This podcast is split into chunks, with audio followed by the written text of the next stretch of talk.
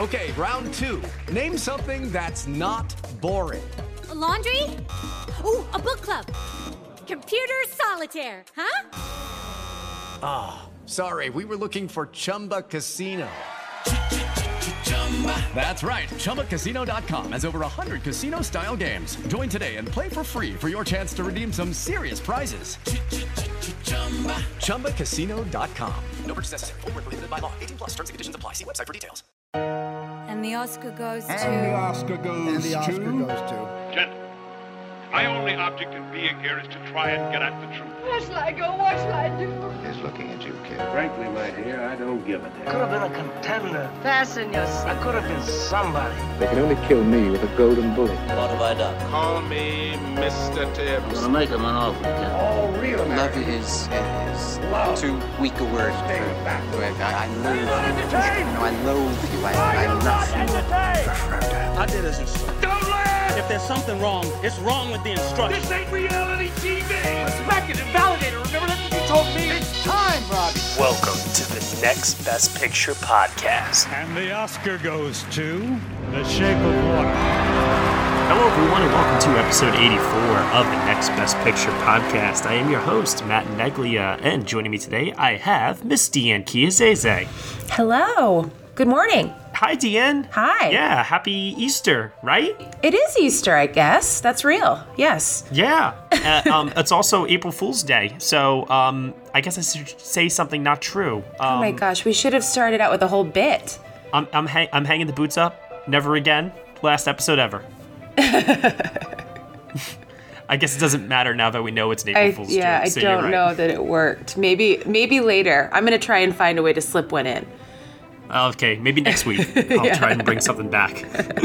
um, so uh, we have a couple fan questions that we're going to answer today. We're going to talk about the trailer for uh, First Reformed, which is actually kind of ironic considering that today is uh, one of the holiest days of the year for the Catholic uh, and you know Christian traditions out there. And we're also going to be talking about the polls that were going on uh, this week. We have a couple to announce. Uh, the first one I actually want to start us off with um, is our next historical review, which uh, we're now calling throwback reviews. Um, they will be something that will be done exclusively for Patreon members on our Patreon page. So we're doing these every single month, and we're um, usually what we're doing is we're picking films that are coming out in the month, and we're asking people first you know what which movie do you want us to review that's somehow tied to a new release that's coming out so for the month of april we had a couple of different options originally. Uh, we had You Were Never Really Here. We had Avengers: Infinity War. Uh, a few others like um, like Tully, uh, and Avengers: Infinity War won that poll. So then the follow-up poll is to pick then a couple of movies that are tied to Avengers: Infinity War, and that's voted on by our listeners and readers. And as a result, we get then our winner. So, with all that said, the options uh, were a bunch of Marvel films which we have not reviewed on the podcast before. And so, the uh, winner. why am I nervous? for our next podcast review for our Patreon subscribers will be the first Avengers movie. Oh, okay. Fantastic. I was so afraid it was going to be Age of Ultron and that would have killed me. But the first Avengers is great. Age of Ultron did get quite a bit of votes, not going to lie. um, but the, the first Avengers film got literally the most votes of all. It, it literally received 31% of the entire vote of the poll. Um, the next film that was behind it with uh, 14% of the poll was Captain America the Winter Soldier, which um, is actually my favorite Marvel superhero film, I think. Yeah, it's fantastic. I just rewatched it after the trailer came out and I was feeling all pumped about the new one. I watched that and it oh, wow, it was really better this time. It gets better every time, I think. So, you know what was really interesting was I was looking at the month of May, right, to ask our our readers and listeners what they want the next throwback review to be tied to, and mm-hmm. the month of May looks so incredibly light in terms of movies that are coming out. I mean, there's not that much in May that's coming that's really of interest to me. There's a lot. There's a lot in April.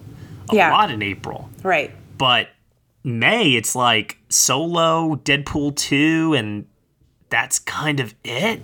Yeah, and that usually is such a big month for like back to the summer movies and you know getting back to the theater and everything. So that's kind of crazy. Yeah, yeah, definitely. I'm sure there's somebody that's listening right now that's like, "Oh, this is playing, you idiot! Mention it," you know.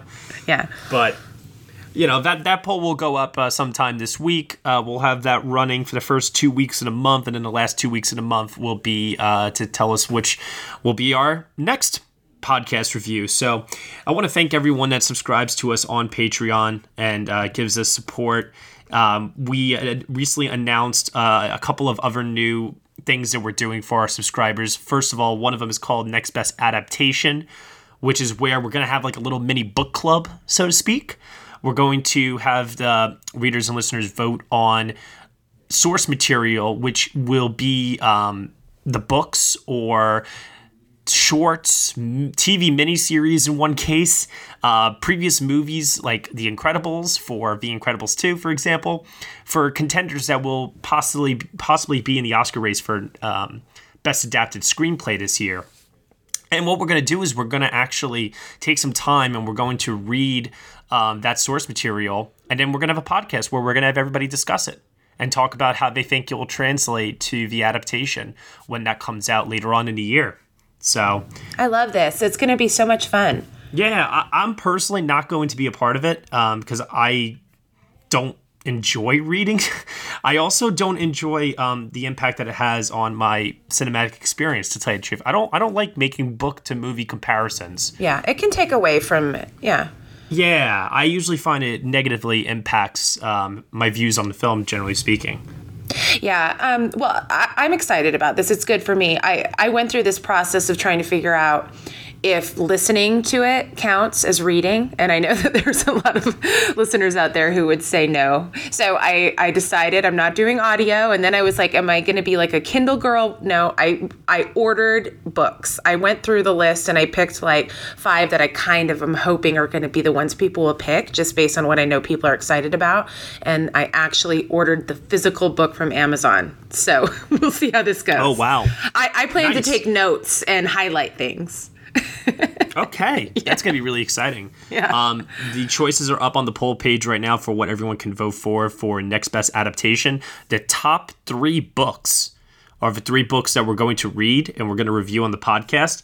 If for some reason there are three books and say one short or um, like for Widows, you know, the TV miniseries, we're still going to do three books plus whatever um, that other uh, source material is and as a result of which, uh, then we'll have more podcasts to give everybody. So this is something that new that we're trying, and we're really really excited about. And then something a little less original, but still a lot of fun, and something that um, I'm very much looking forward to, is we have another podcast exclusive for our Patreon members, which we will be dishing out called Last Best Picture. And what this is, is every single film that has ever been nominated or won Best Picture, we are throwing those into a randomizer. We are going to pick 10, and then everyone's going to vote. And whatever wins that, we're going to basically go back and check out that movie and we're going to do a review on it on the podcast. So this will be a great chance for us to go back in time, hopefully, and revisit some classics and hopefully, in some instances, some movies that we've never seen before. I love this as well. I definitely have some holes myself, so I'm hoping that um, what we end up doing is going to force me to see some things I haven't seen. Not force. Not force. That's the wrong word. Just inspire me. Yeah, yeah, yeah I know what you mean. um, now, what we're going to do is this: is we're going to talk about the winners of uh, last week's weekly poll, and then discuss this week's uh, weekly poll as well. So last week was which film you, that uses performance capture is your favorite.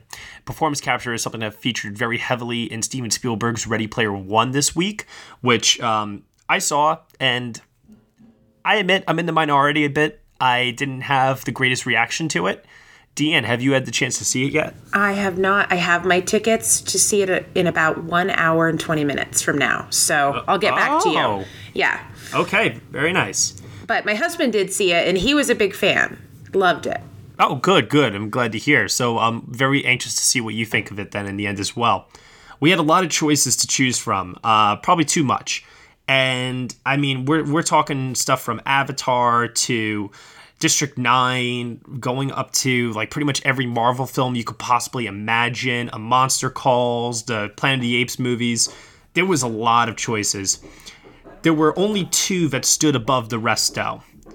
And those two were War for the Planet of the Apes Ah, and The Lord of the Rings. Deanne, one of these has 29% of the poll, and the other one has 25% of the poll. So, between those two, which one do you think the readers chose as the best film to feature performance capture? I think Lord of the Rings uh, took it, even though I my personal pick would be Apes. And you were correct, Ian. The winner was Yes. The Lord of the Rings, Yeah. Just barely beating out War for the Planet of. They're the kissing Apes. up to you or something. I don't know. Maybe, maybe. Maybe. Everyone knows how much I love uh, the Middle Earth uh, saga franchise, whatever you want to call it. So, I mean, that would make perfect sense in a sort They're of way. They're both amazing. but I uh, there is something about Caesar as a character that is just I mean, obviously Gollum is similar, but I don't know, there's something about Caesar as a rounded character and how he is captured in those films that is breathtaking. So, that was that's why I would go with that. Definitely. And now for this week, uh, A Quiet Place is opening up in theaters, and we're asking everybody for this week's weekly poll which horror film do they think uses sound the most effectively?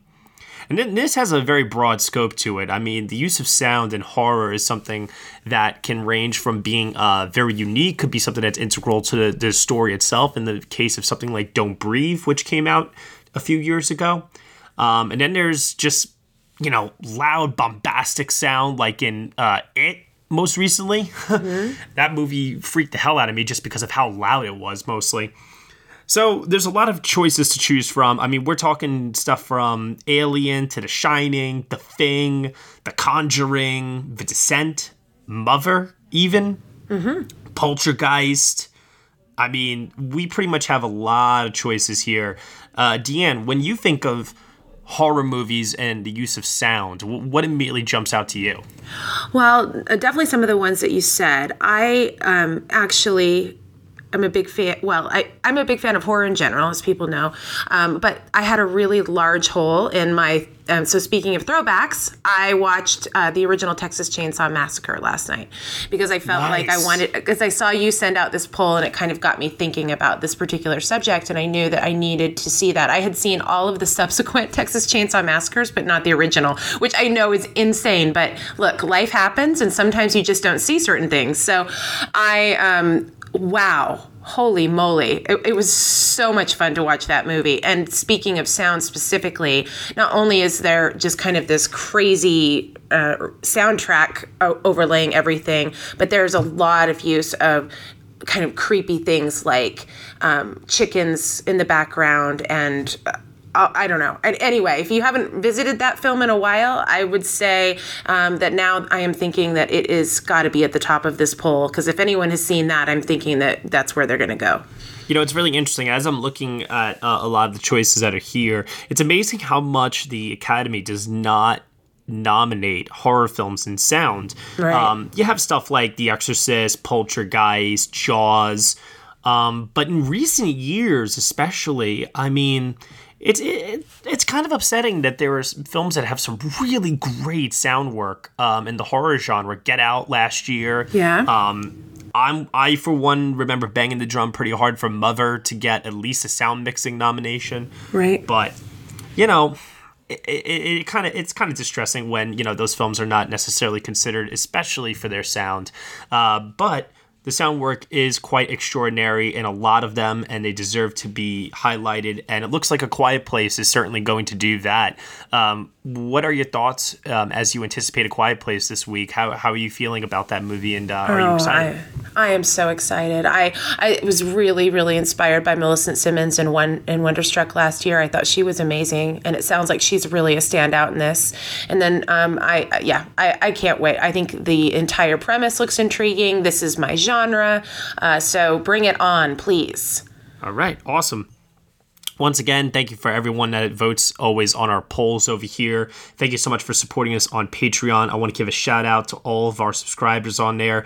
We have Ian Bulakalak, Matthew St. Clair, Joshua Connolly, Whit Fessmeyer, Feelin' Film, that's Aaron for, for all of you, Robert Hernandez, Kevin Jacobson, Daniel Jakes, Stephen Keller, Kevin Clawwitter, J.C. Lynn, Ryan McQuaid, Andrew Purr, and Jeffrey Rex Bertelson. Ooh. Thank you guys all so much for supporting us over here at Next Best Picture. We really, really appreciate it. What I want to do now is I want to also acknowledge once again that uh, today is uh, the Easter holiday. And one thing I wanted to talk to you about, Deanne, that you and I have never had a chance to speak about before on the show, but something that uh, myself, Michael Schwartz, and uh, Will, I believe, talked about uh, this time last year mm-hmm. um, faith based filmed. Uh, films. Ooh, okay. You know, it's something that is its own niche genre. Um, sometimes I feel that they can go a little too overboard and get a little heavy handed. Stuff like the Left Behind series or. Um, geez, like God's not dead. Uh, but then you have other films that really balance um, the moral ambiguity of uh, of faith, especially like you know somebody like uh, like Martin Scorsese, who has been obsessed with this subject and has played around with it in a lot of his films. You know the, the themes of Catholic guilt um, and also um, questions and doubts of faith, like he explored in something like Silence. And then there's the, you know, historical epics, things like the Ten Commandments and Ben Hur. So uh, I'm just really curious, Dan, how do you feel about mostly like, you know, the religious genre within filmmaking? And has there been any movies um, that you've seen that have really quite had an impact on you or, you know, just what's been your experience mostly? Yeah, I love this question. My, I, my brain is full just thinking as you're kind of bringing this up. There's a few for me. I will say that I have a little bit of distaste, and this is more personal, for kind of the horror face faith based types of movies. Those are usually not my thing. Like so devil like type, like yeah, devil type of stuff. Well, not as much Exorcist, but like really, you know, kind of devil themed and um, using using it for kind of uh, really graphic imagery is actually something that kind of is upsetting to me for whatever reason, and maybe it has to do with my past and my upbringing. But um, that is not my thing. But I I definitely um, have some that fall in this wheelhouse you're talking about, where it kind of brings into question the idea of the structure and how people evaluate that. One that was really interesting in the last few years, I think it might have been a 15 film, was Calvary. Oh yeah, with Gleeson. Yes. Mm-hmm Yes, so good. Chris O'Dowd, um, I, you know, in Ireland, all, a lot of beautiful imagery, but it's kind of this interesting story where you kind of know that something's going to happen, and then you're watching it unfold through that, you know, kind of the eyes of this character that's a priest, and um, that that was, um, I thought, a really interesting film. Um, and Great then the musical uh, score too. Yeah, yeah. Um, and then the other one that came to my mind is much older, and I don't. It will be interesting to know if anyone has even seen this or if you remember it. But it was with Demi. Um, wait, yeah, Demi Moore, and it was the Seventh Seal, and it was this movie about the seven plagues. And she's like this pregnant woman, and she's fighting against time. It's like I, I bet you it's probably late '80s.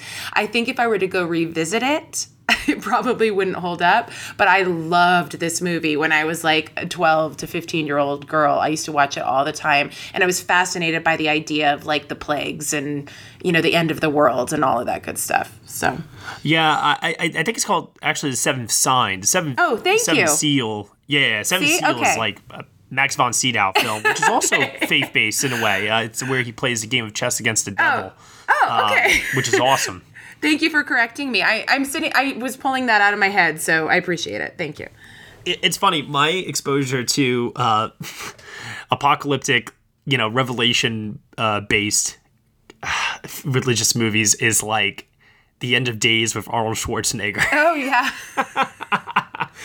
um, yeah. I mean, there's so there's good. quite there's there's been quite a few others uh, through over, over the years. I mean, my both my grandparents are born again Christians, and mm-hmm. um, they would have a lot of, uh, you know, faith based movies that dealt with the Book of Revelation and the end of the world. And I remember it just being really traumatizing as a child seeing this yeah. stuff.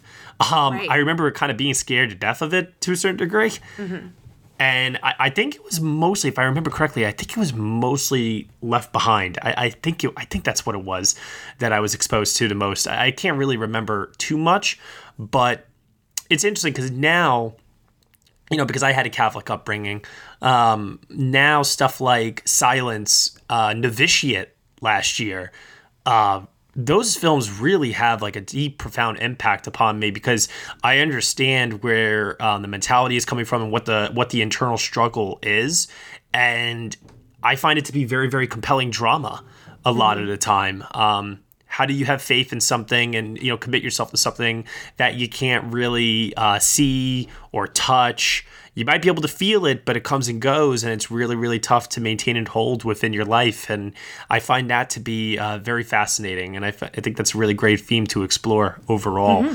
There's something though about like the um, God, the way that Hollywood is just trying to do like these epic remakes like uh, Ridley Scott's Exodus or um, the Ben Hur remake. Yeah, Which right. are just they they just come off as very uh, false to me and they they do not capture the spirit of what made those original films uh, quite special. Yeah, they kind of belong in their time, don't they? Yeah, they, they, yeah, exactly. That that's the best way to say it because they're trying to update it for this time with the big budgets and the spectacle and make them almost like blockbusters, and it's just not working. No, yeah, agreed.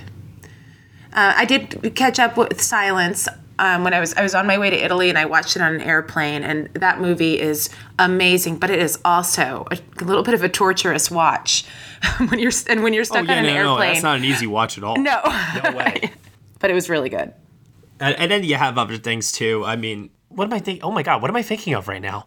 Oh, I know. I'm thinking of the most uh, the most controversial movie of all time. I'm I'm thinking of the P of the Sea, The Passion of the Christ, Mel Gibson's Oh. film.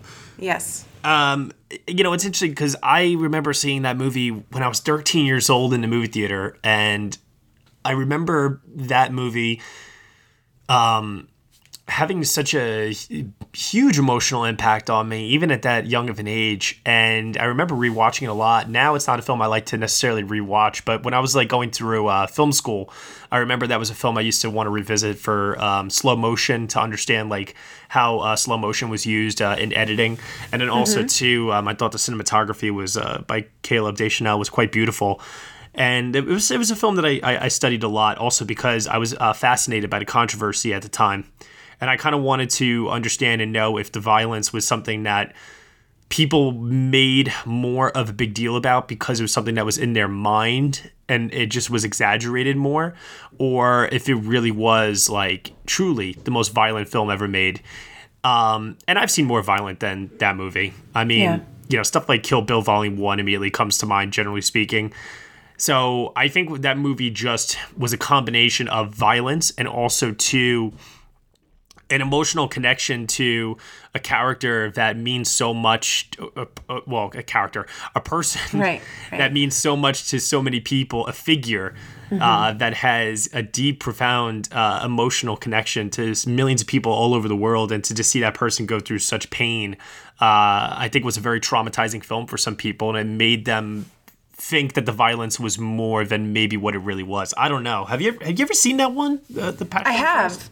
Yeah, I've seen it a few times, and you know when I, I I'm with you. I think when I first saw it, so you know I'm somebody from from a religious aspect. I grew up um, in a very faith based home, but um, I'm you know no longer active in church in, of any kind. But there was this period of time where I was sort of wrestling with that, and this movie came out at around that time. And I think the one thing for me that has um, struck for me in my life is that I I love and am surrounded by people who are very close to their faith, and I always have this level of wanting to respect them for that choice and not wanting to you know disregard that in any way. And so when I, I remember seeing the film and and it, my first reaction was I struggled with it a little bit. Like it felt like taking something and exploiting it a little bit, not on my behalf, but maybe on behalf of some of the people that I care about. But then as time has gone on and I've revisited it, I actually think it has a level of. Um, if you're just looking at the filmmaking, um, I think it actually is a, a fairly well done film. And if you can kind of separate yourself from it, um, that there is something there that is actually kind of unique and interesting, surprisingly.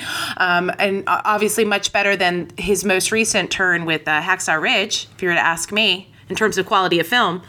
I actually like Hacksaw Ridge. You do? Okay. We'll see. Yeah, I, I don't love it. I, I, I like it though. Um, you know, that's one of those movies where I I don't know what it was about it. I, I guess maybe I don't know. I gotta rewatch it. I've only seen it once, but I remember my first uh, watch of it being really positive and thinking to myself, you know, oh man, like Mel Gibson is back and he's done a really quality, you know, good, good looking film here. Andrew Garfield is pretty excellent. I don't know. I got maybe, and I, I just keep hearing all this negative uh, reaction towards it. I, I, think I need to revisit that one and see if my eight out of ten score was uh, indeed eight out of ten. Man, yeah, yeah, Wowzer. What about Silence? What did you give Silence? Oh, Silence was a 10 out of 10. 10 out of 10, yeah. Okay, good. Yeah. Well, it was the only film I gave a 10 out of 10 to that year. I, I, I honestly believe that when Scorsese uh, passes, you know, whenever he does, I really believe Silence is going to be something that will be reevaluated and considered one of his masterpieces, along with like Taxi Driver and Raging Bull and so on and so forth. Yeah, it definitely resonates for sure. I think about it a lot, so that's a good sign, right? I also want to uh, just give a quick shout out to anyone that's celebrating Passover right now, too. Mm-hmm. And I just want to use that as an opportunity to express how much I absolutely adore, love, and cherish The Prince of Egypt. Which, uh, the animated right? one?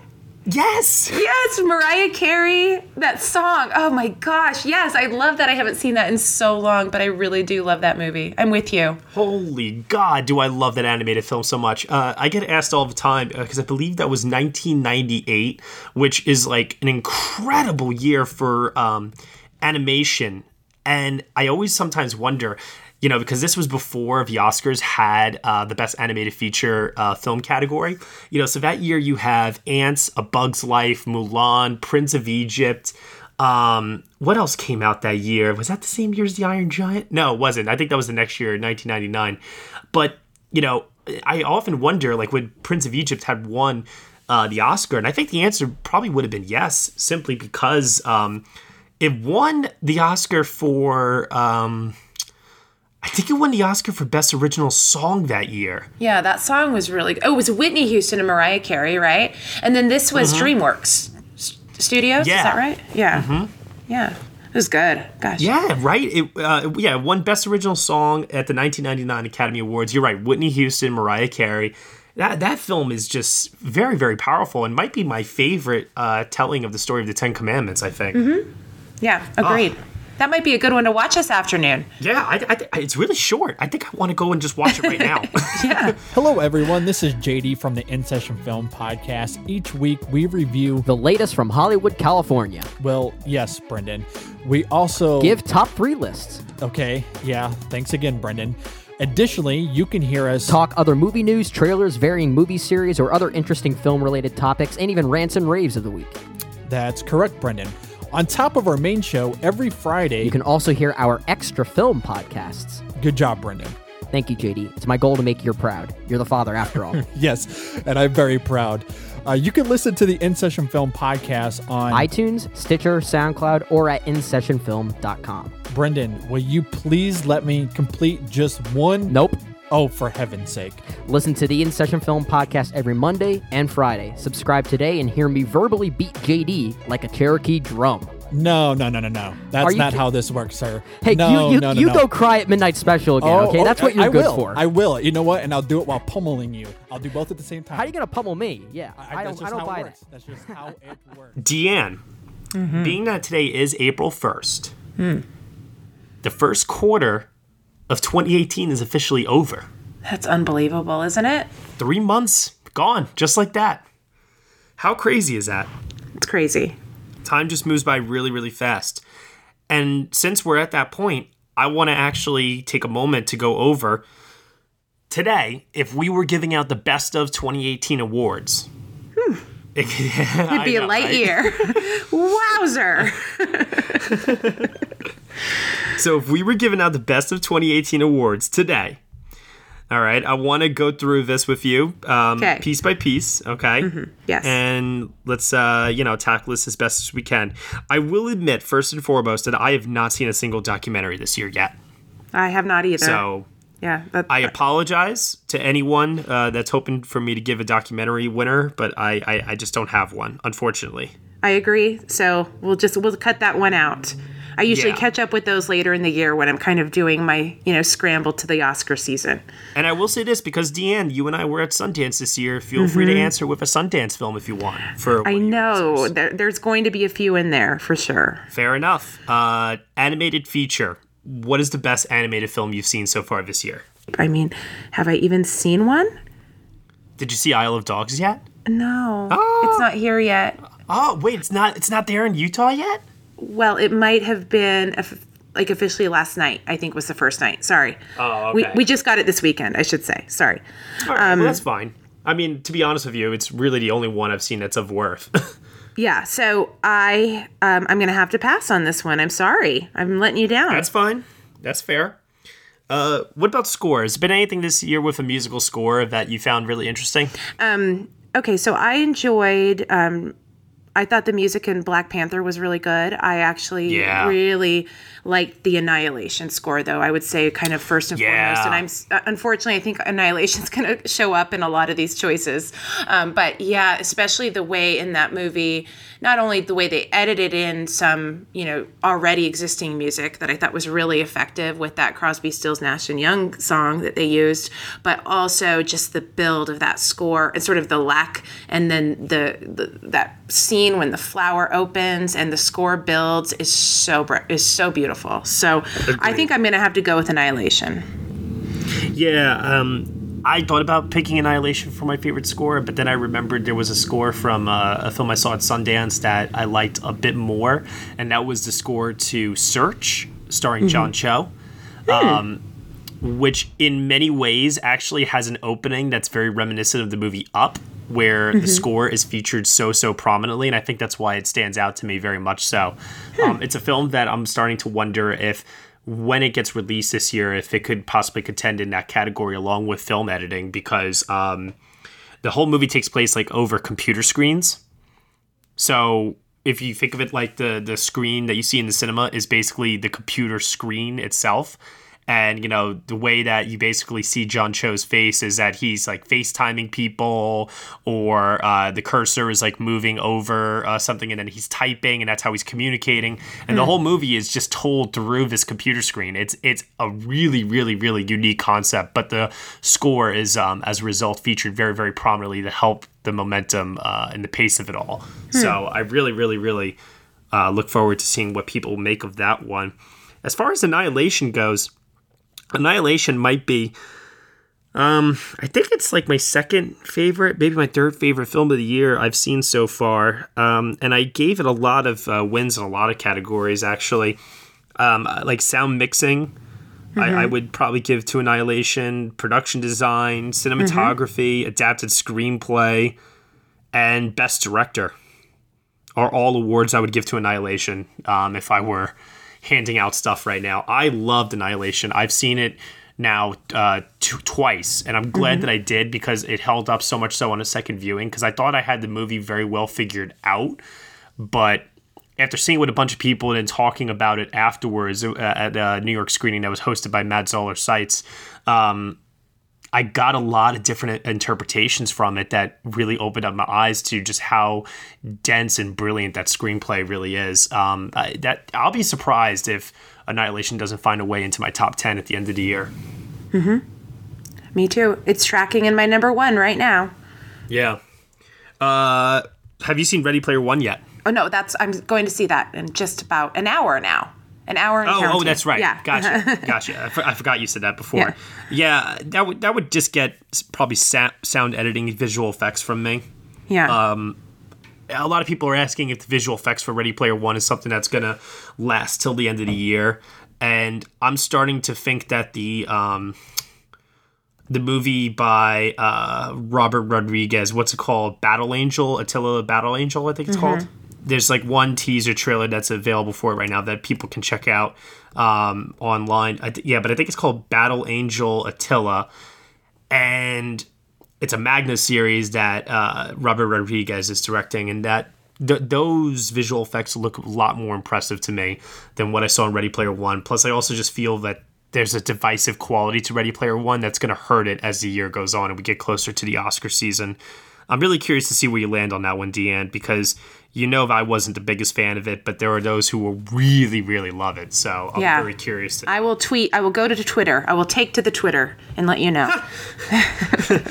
nice. You, you mentioned Black Panther before. I mean, yes, that's on a lot, a lot of people's lists. Yeah. yeah, that film's winning costume design. Uh, Mm-hmm. Probably I- that film needs to get a costume design nomination at the end of the year. I agree. Um, absolutely. The only other thing that even comes close, I mean, it, for me, is like thinking of some of the stuff at Sundance. There was one film I haven't talked about on here yet, which is Colette um, with um, Keira Knightley. And I will say that there is some beautiful costume work in that. And it's the same person who did um, The Duchess with Keira Knightley as well. And I think he did get an Oscar nomination for that. So he's Yeah. been, he's in that circle, I guess I should say. Um, and, and it is, it's a very, it's an interesting movie because it's kind of a heavy theme and it's, it's obviously a period piece, but there is a really kind of nice lightness to it and a brightness to it. And the costumes really help blend to that. So look, depending on how the field looks this year, I think it's a long shot, but that would be the only other one that kind of would come to my mind on costume. That's fair. Yeah. Uh, what would you give original screenplay to? Original screenplay. Oh, I'm gonna gosh. throw another curveball at you. What would you give adapted screenplay to as well? adapted to. Okay, so I think for adapted, I would go with Annihilation. Yep, I did too. And for original, I mean, it's a light field. Um, I get you. You better just go, and then I. I mean, I would maybe is. I believe you were never really here original. No, that would be adapted. It's adapted. Okay. Gosh, I don't even know, Matt. I'm sorry. I'm letting you down. It's okay. What about Unsane? Uns- Ugh, no. No? Okay, that's fair. Is that your choice? no, no, not at all. Uh, my, my, my choice for original screenplay would be Assassination Nation. Oh, okay. All right. But you, you know how much I love that film, though. Yeah, for sure. Um, I- you know, the, I guess the only other thing that I can think of is maybe Blindspotting. Oh, okay. Um, I, I, which I mean, in terms of just sort of being intrigued by it, because the two guys who wrote who wrote it together, obviously you have Daveed Diggs from Hamilton fame, but um, and he wrote it with his friend, and it's very much about this world they come from, you know, in Oakland, and kind of a, a taking a take on that. It almost has this Good Will Hunting feel, you know, feeling a little bit like these two guys kind of write about what they know, um, and Mhm. so I don't know. There's some there's just some intrigue for me there, but I mean, again, that would th- this year would have to be really really weak for that to make its way into any top lists. Nah, yeah, that's fair. I, I understand that completely. Yeah, I mean, and then getting over to acting categories, um, you know, I would probably do Olivia Cooke for Thoroughbreds, supporting actress, supporting actor Evan Peters in American Animals. I cannot wait for people to see that one. Yes. is insane. So good. Um, Best actress, I'm banging the drum once again. Everybody hear me loud and clear. Toni Collette in Hereditary. yeah, yeah. I'm telling you all, that is going to be big. And then for Best Actor, I really, really hope this film picks up a distributor uh, because I really do think that he could go all the way this year. Maybe not to a win, but to at least to a nomination. Garrett Hedlund in Burden is Oh, yeah. remarkable. So I would love to see that happen. Yeah. Um, I agree. I, you know that I'm a fan of You Were Never Really Here. I really like Joaquin's performance in that. So that would be at a top of the list for me for sure. Um, Yeah, no, he's pretty he's pretty amazing in it. it. I just feel like that film is unfortunately it's a lot more um it's a lot more challenging than I thought it was going to be. Um Yeah. I wasn't as big of a fan of it as you are and I do Right. feel that that movie is just going to come and go and not have strong word of mouth, I feel like. You think it's just because it's too violent? No, just because it's just, you know, it moves too slow and it just Yeah. it just doesn't have um, an exciting quality to it that's going to drive audiences to want to go to their friends and be like, "You have to see this movie." You know, You're what I mean? right. And, and that's fair. It's not like a necessarily incredibly unique story or anything that it's just it's just an interesting watch, I think. But so that's fair. I, I think it's a great character study of one man who has experienced a lot of trauma in his life, and you know, what is the breaking point for the human spirit in terms of trauma? You know, Yeah. so I, I thought that was very interesting to explore. But I mean, I, I don't know. I, I I wasn't as high on it as many other people are. And then there's um, Natalie Portman in Annihilation, of course. Yeah, she's great. What do you think about like what, what, what, do you think right now about the idea of Black Panther getting a Best Picture nomination at the Oscars a year from now? I don't know. It's so hard, right? You just go back to last year and you know how everyone was feeling about Wonder Woman, and once again the disappointment, and so you know. But at the same time, um, I, I kind of do feel like it could happen again. But then I then I'm like, am I just the sucker who's jumping on this bandwagon again? And I'm going to be just sorely disappointed.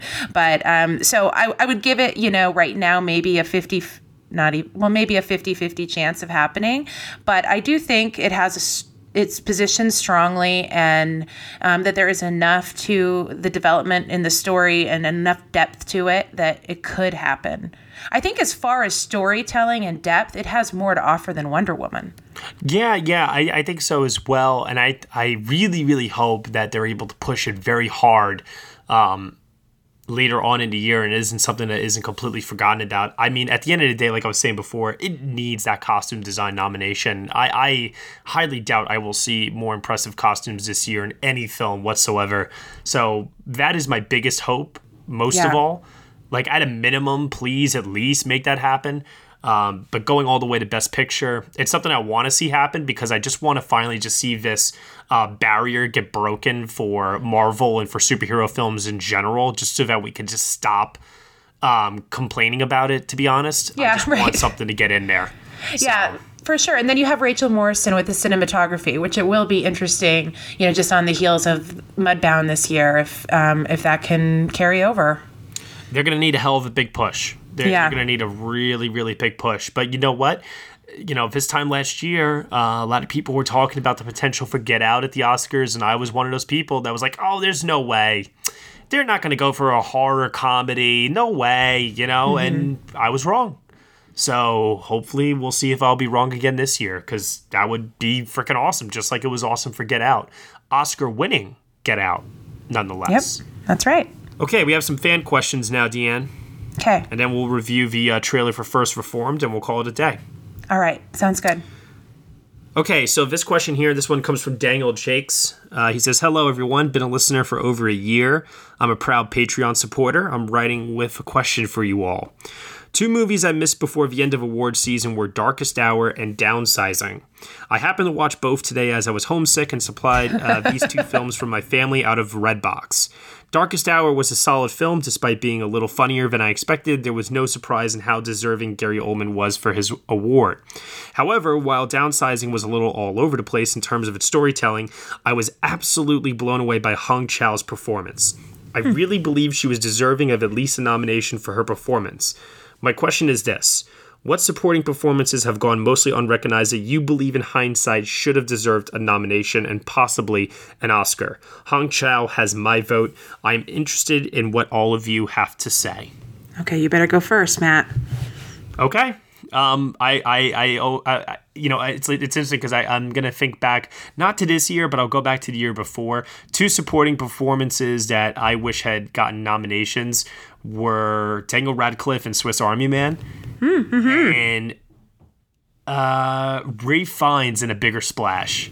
Oh wow! Because it still angers me so much that Ralph Fiennes does not have an Oscar to this day.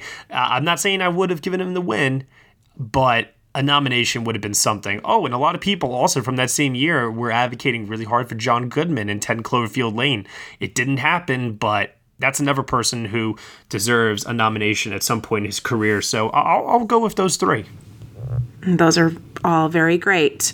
Um, and now you're going to test my brain. So, I mean, can we also take a moment to also acknowledge that Andy Serkis does not have a single nomination for Rise for the Planet of the Apes, Dawn, or War for the Planet of the Apes, or as Gollum in The Two Towers? I mean, come on, what the hell, people?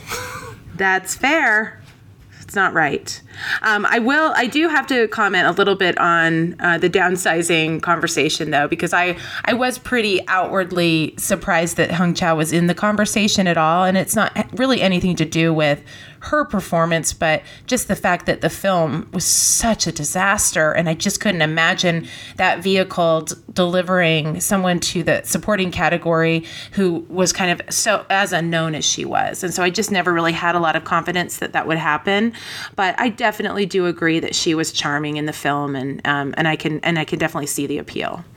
Yeah, no, I, I, I, I get it as well. I wasn't the biggest fan of the movie, but I think she was the best part about it in the end. So if that's enough to warrant uh, having her in the conversation, that's fair, I suppose. Um, another question from Kevin Kevin Brackett, Kevin R Brackett on Twitter. Um, will an early contender in a year like Isle of Dogs be a contender for Best Animated Feature at the Oscars, or will the award just go to a Disney Pixar movie? I hate to say this, but I, I, I, don't think this is Wes Anderson's year. I think he had a better chance with Fantastic Mr. Fox, even though against Up, um, there was nothing that was going to beat Up. But I think Fantastic Mr. Fox is going to be the comparison with Isle of Dogs all throughout the year. And I think Fantastic Mr. Fox is just a more positively received film overall. It seems like critics are definitely going, you know, pretty hard for Isle of Dogs, but I, I just don't see audiences going nuts for that, especially this early in the year, to, enough to push it to a win, you know, almost a year from now. I, I just can't see that happening. Right. And We have a couple of sequels, and, you know, I, guess it's been a mixed bag with that. Obviously, there have been plenty of animated sequels that have done really well, but we've Wreck It Ralph and Incredibles 2. And Incredibles 2 could be brilliant, you know, and really like take that story and elevate it and, and do well there. If Paddington 2 could contend in this um, arena, oh my gosh, that would be my pick for sure. but I know it can't, and it won't. Yeah, I hear that. Uh, okay, sticking with uh, a conversation that we had last week on the show, is Steven Spielberg right in that movies that release on Netflix should not be el- eligible for the Oscars and rather compete for the Emmys? This is from Listman1982 on Twitter.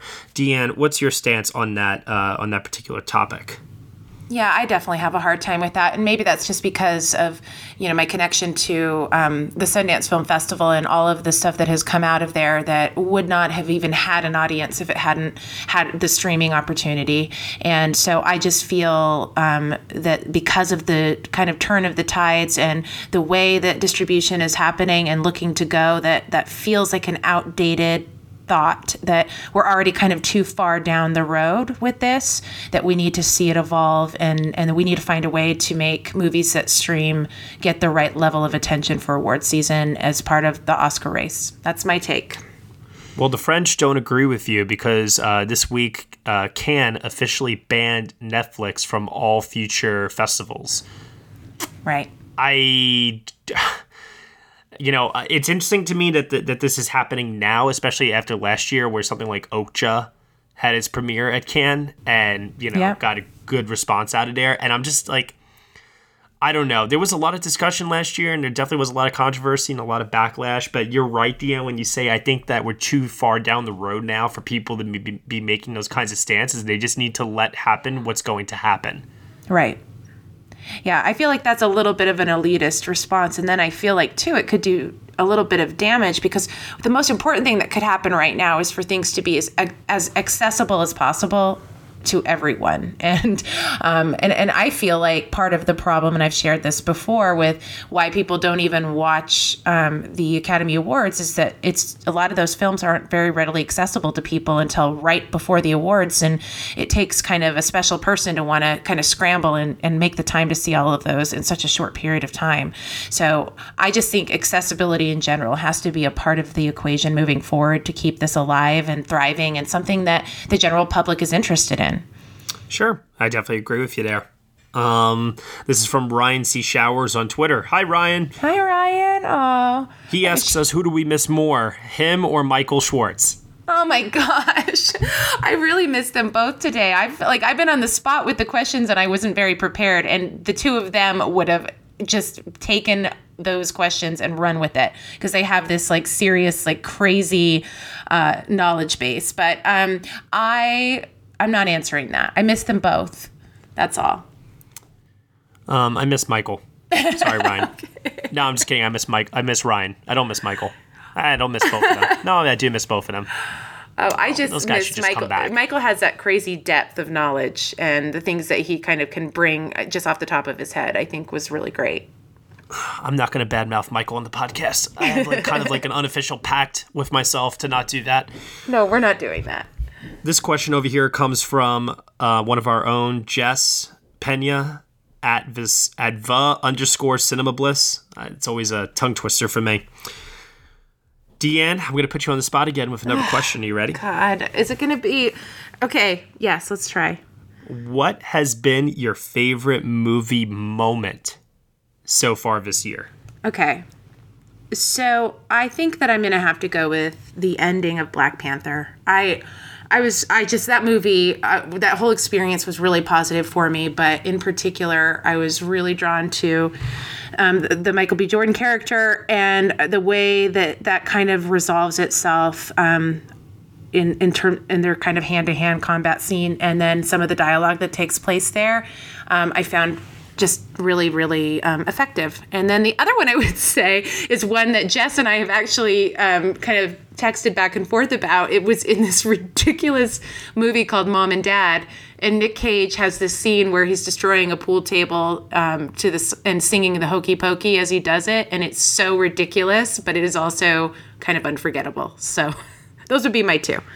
I have to go with the final fifteen minute acid trip that is Annihilation.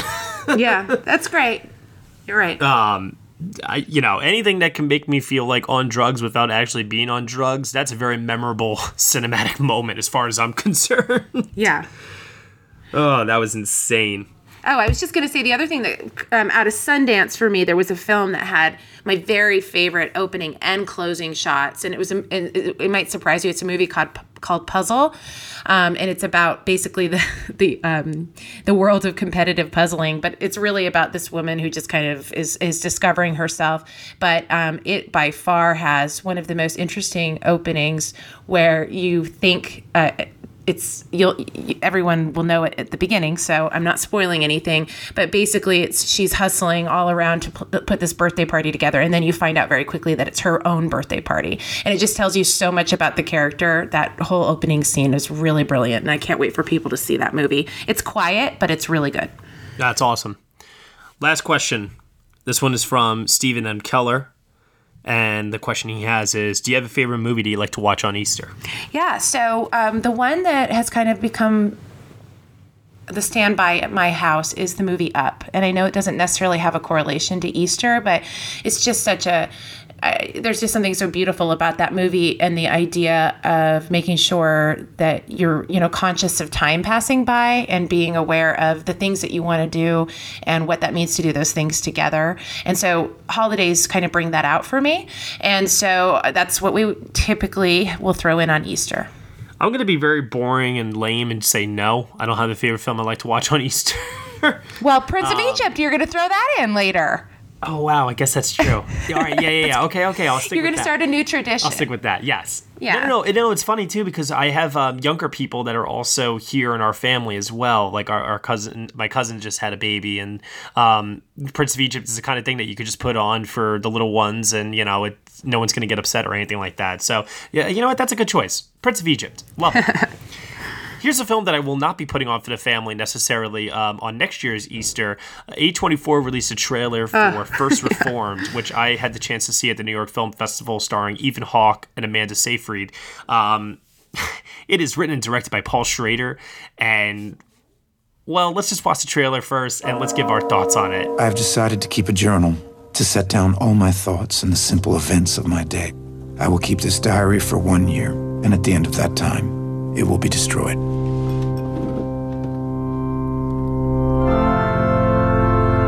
I encouraged my son to enlist. It was a family tradition.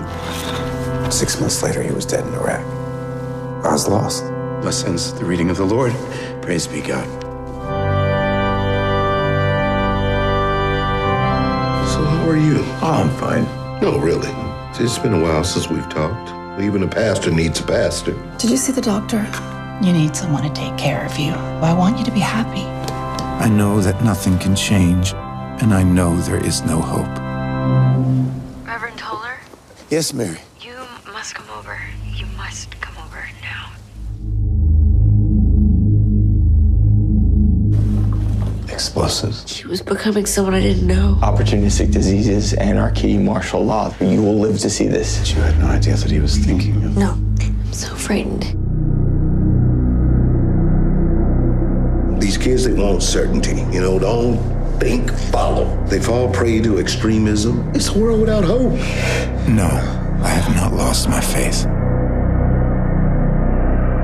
You think that what we did together was a sin? I've seen enough real sin to know the difference. You didn't tell the police, right? Take a look at your own life before you criticize others. These are frightening times. We have to be patient. Well, somebody has to do something. Are you washed? in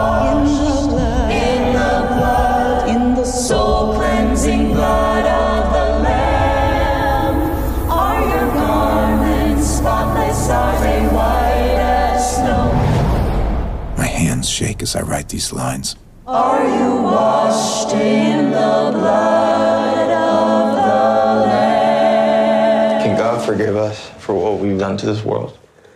Who can know the mind of God? So, Deanne, you haven't seen this film yet. No, What no, but I am think? stressed out from that trailer. Well, what do you what do you make of it so far? You know, like because I'm going to tell you this right now. I, I the the trailer is not letting on to some things about the plot, and that's got me really, really, really happy and really excited because this movie gets dark. Let Yeah. me tell you. Well, I remember you saying that when, like, I remember talking to you after you saw it. So when I watched the trailer, you're right. I kind of assumed that there's a whole nother layer that the trailer isn't exposing. And I'm intrigued to know what that is. But again, I'm also anxious and scared. I will say this too. It's going to definitely bring up probably um, a lot of conversation about climate change, uh, much in the same way that Mother did, in terms of how it tied um, faith-based uh, uh, faith-based opinions about climate climate change. You know what I mean? oh, that's interesting. That would like that would not be a theme that I would have thought after seeing this trailer by at all. Yeah, it's um. Yeah. It, the, the, there are comparisons to Taxi Driver in this uh, that they've used like within the trailer, like in the quotes uh, from other critics, and I can definitely say that they are very on point. Um, I'm very, very, very curious because this is being released a little bit later in the year than I anticipated. I thought it was going to be released around this time of the year.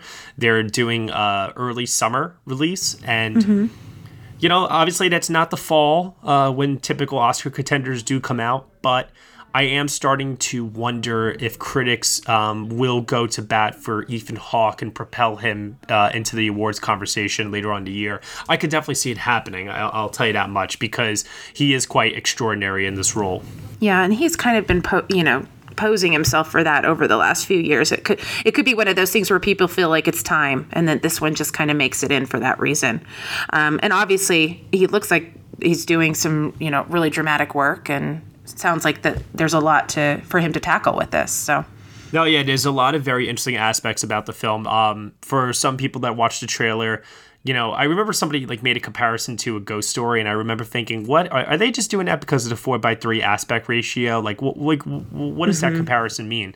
And it's like, no, no, no, no, no. On a spiritual, you know, metaphysical, existential level, there are comparisons to a ghost story with this movie that I can totally understand where uh, that person was coming from uh, when I spoke to them um, or when I spoke to them earlier. So there, there's a lot to be said about this movie. I don't want to reveal anything, but uh, Deanne, would you say that you're excited? I am. I'm definitely intrigued. Um, I need to see what's hap what, what it's about. I need to see the the themes, and um, I, I'm looking forward to it. But like I said, I'm a little scared. Looks heavy. It is, and I don't blame you. Yeah, could bring up some feelings. Yeah. Okay. Anything else you want to bring up before we go? I don't think so. Happy Easter. Happy Easter and happy April Fool's Day. Um, sorry I couldn't make a good joke in the beginning of this podcast about it. But with that said, Deanne, where can I find you on the internet? Um, you can find me on Twitter at TweedleDD33. And you can find me at Next Best Picture. Thank you so much, everyone, for listening to episode 83? 84? What are we up to now? 84, I think you said. 84. 84 of the Next Best Picture podcast. You can subscribe to us on iTunes, SoundCloud, Google Play, Stitcher, TuneIn, Player FM, and also on Castbox. Be sure to leave us a review on iTunes. Nothing less than five stars is ever acceptable, but if it is going to happen, definitely leave us some comments. Let us know how we can improve the show. We really, really appreciate all of your support. Thank you so much for listening. We will see you all next time.